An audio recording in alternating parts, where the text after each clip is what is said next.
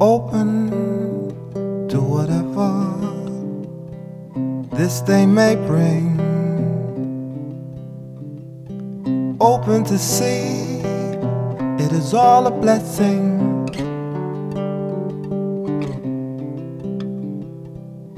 Open to lay aside all expectations, all judgments, all doubts, all hesitations.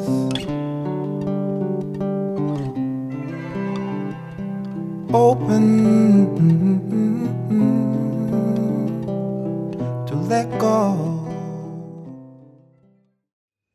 Understanding is the most direct and powerful things because much of how we came into this is through misunderstanding, through ignorance and identity. And in the same way, uh, they have to somehow go. Just understanding comes again that could it really just come down to, you know, where one puts one's identity, where, where you um, center yourself as that's the position of where you're functioning from. Can that make such a difference? It can make a tremendous difference to whether you are living from a place of fear, which is based upon the body that you know something can harm you or end your life, which is for most people carries a tremendous sense of reality about it. Even though you may have read books about you know the afterlife and written by you know respected um, voices and so on, it still doesn't really enter into our consciousness at a cellular level.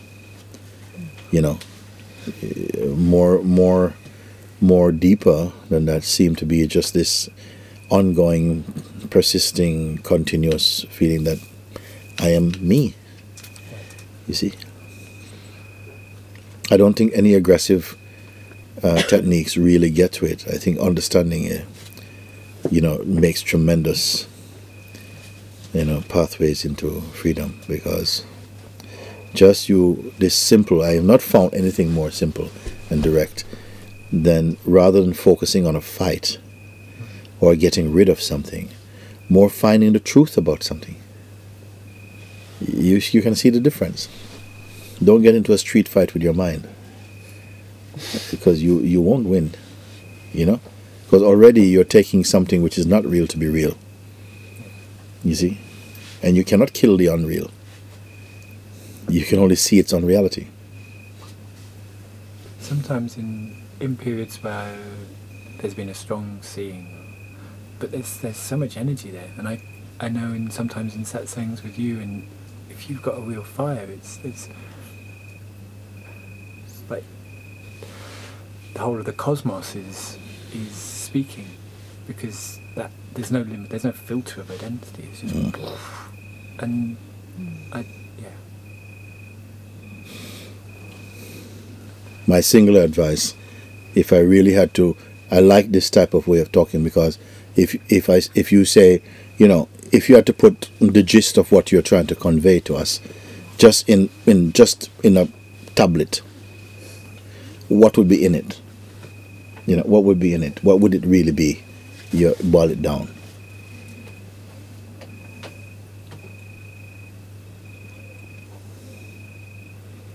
Stop identifying with anything, even with I. Or at least see if you can find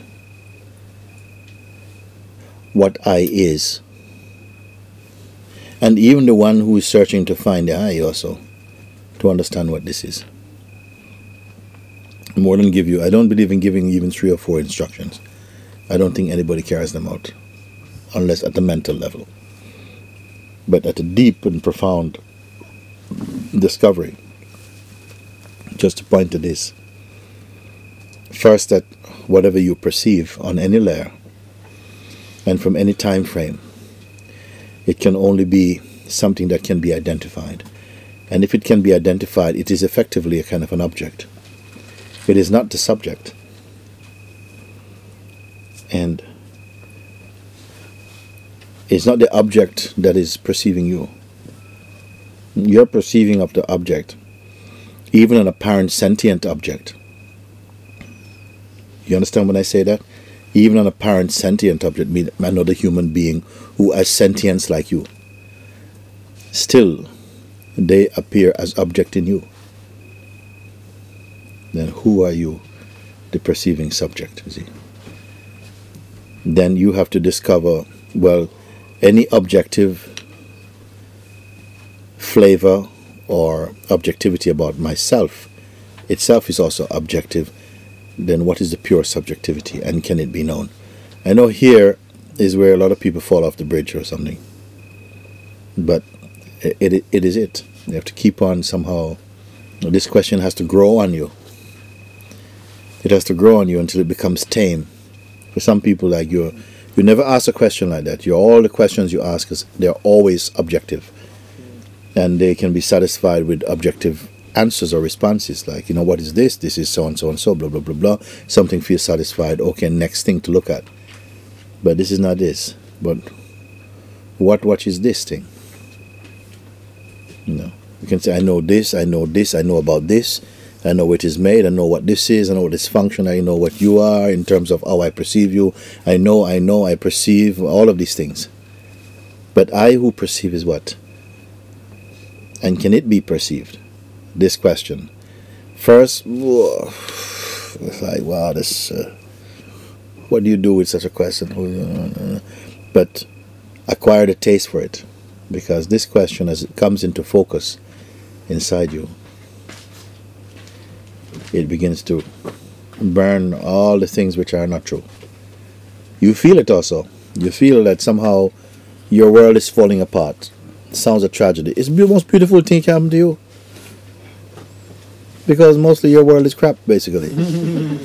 In the way, I mean, your emotional or psychological world. My world is falling apart. So you are lucky. The world is falling apart. I don't know who I am. I don't know who, who, what I. I don't know my place. You know, I, I can't say anything that is firm anymore. These are delightful things for me to hear. He says, "Oh my God, greater and greater possibilities are opening up." Because when you know your world and you're, you know, really fixed in your world, there's no space.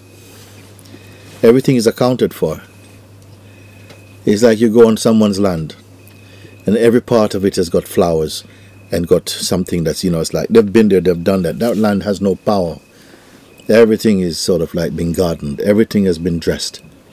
It's not like walking on some on, on a living piece of land that's earth earth produced or something if everything inside you has got a place, everything in your world has lived somewhere and got a place, please don't invite me there. I don't want to go there. Some places you go to, I used to go when I was a young boy, invited one of my aunties or my relatives' place. You go into their house. It's a show house. It's a show house. Even the furniture still got plastic on it.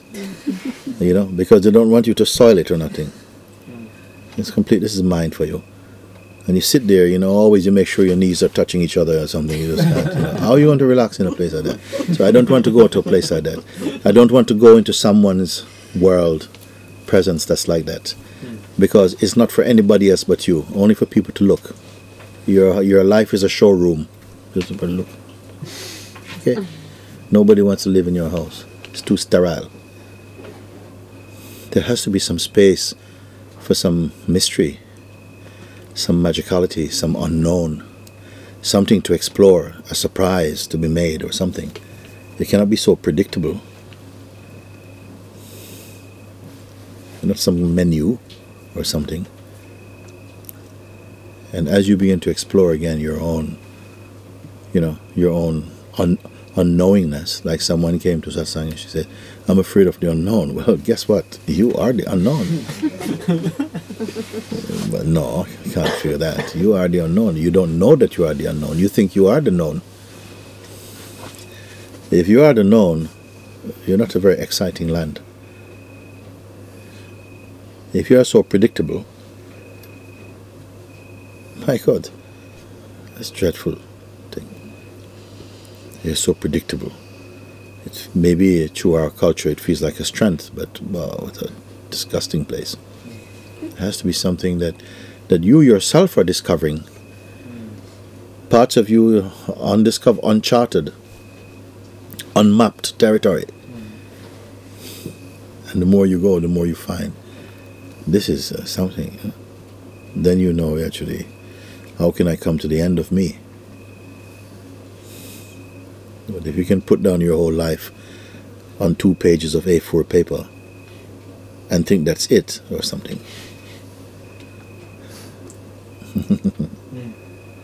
we give too much importance to small talk and to small thoughts also. Little things uh, uh, this thing is uh, i see this little thing just throw it in the fire. You know can you imagine to be so ruthless throw everything in the fire throw it yourself also i do I throw myself in the fire I have to have some courage, isn't it? To be willing to be pushed, to be taken to the edge of the planet and say, Yes, push. uh, there must be something no? To fresh up that oxygen inside. There's something. And then you see that somehow, you know, we're waiting for like, like a big event, and actually, it's you. Undressed of all this culture and all this. This life has turned you into a pet.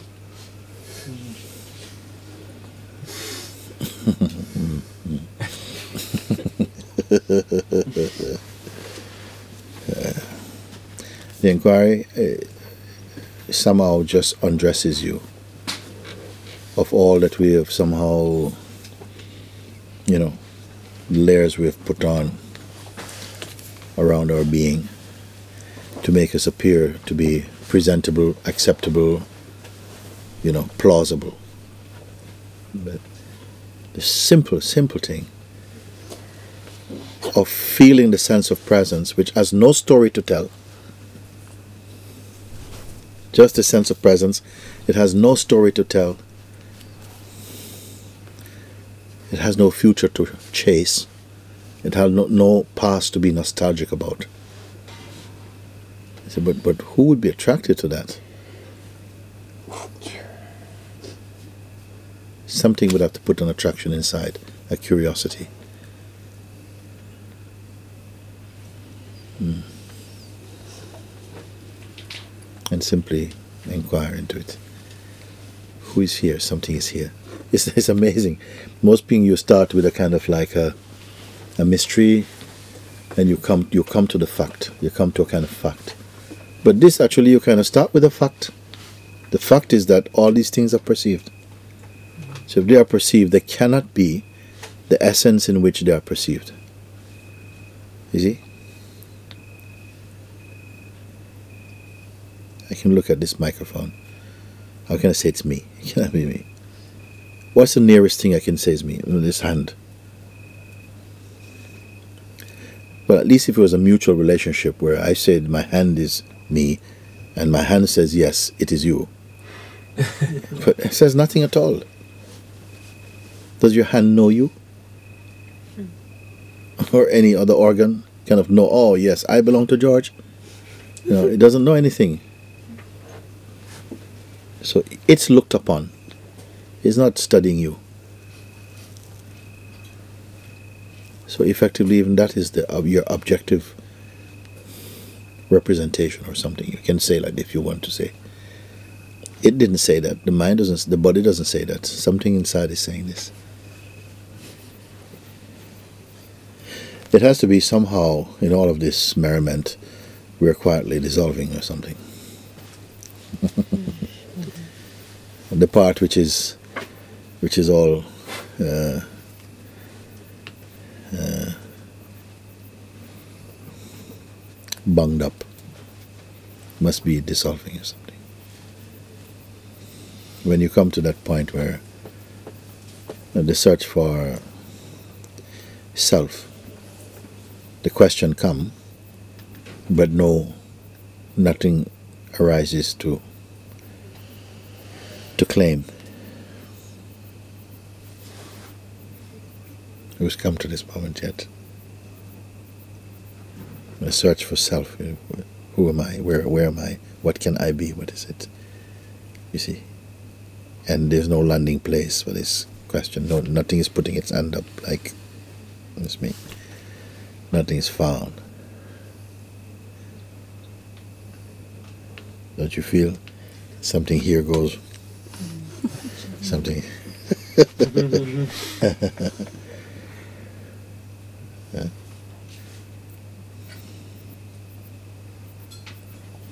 Because there's definitely some energetic functioning is present, but you cannot pinpoint what it can belong to. There's definitely a sense of joy and the perceiving of joy and the perceiving of presence. Perceiving of presence have even a physicality to it, but it has no shape. Hmm? The non finding of oneself objectively produces some sort of energetic joy inside the body. You know, the cells are are singing somehow, mm. isn't it? the person cannot be that. The person cannot produce that. It's like hitting a rock, something opaque and flat and very much measurable, has a weight and a size and a context as compared with that which is which has no no nothing to catch. Fees is the only thing here, but it cannot be caught. And by whom could it be caught even? It is self perceiving. And yet there's nothing to perceive. No thing.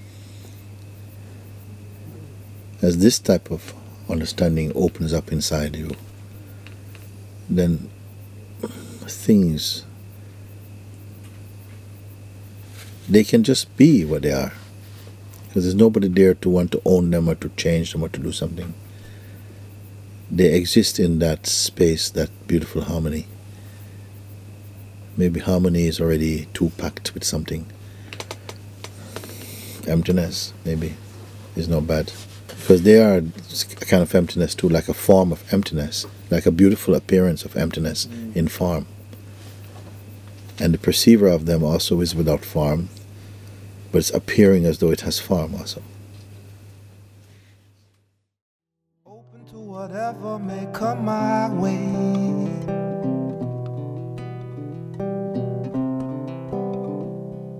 Open to be open to come what may.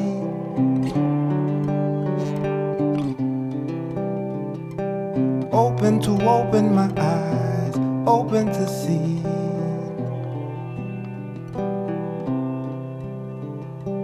Open to be free, open to be.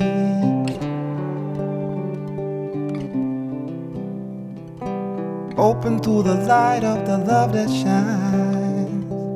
Mm-hmm. Open to accept, open to I don't mind.